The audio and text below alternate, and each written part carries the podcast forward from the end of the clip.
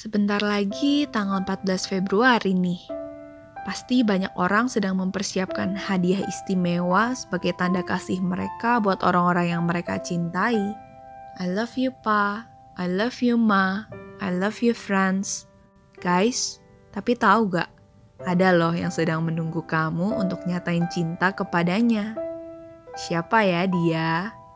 Dalam Yohanes pasal 21, Tuhan Yesus bertanya kepada Petrus, apakah engkau mengasihi aku? Pertanyaan ini bahkan diulang sampai tiga kali. Apakah engkau mengasihi aku? Sekarang pertanyaannya, apakah kamu mengasihi Tuhan? Sadar gak sih kalian bahwa Allah begitu mengasihi kita? Meski kita jatuh dalam dosa, sering gak setia, dan bahkan menjauhi dia, tapi dia tetap mengasihi kita dan tidak meninggalkan kita kasihnya itu tanpa syarat. Jadi sudah seharusnya dan sepantasnya dia mendapatkan kasih yang terbaik dari kita.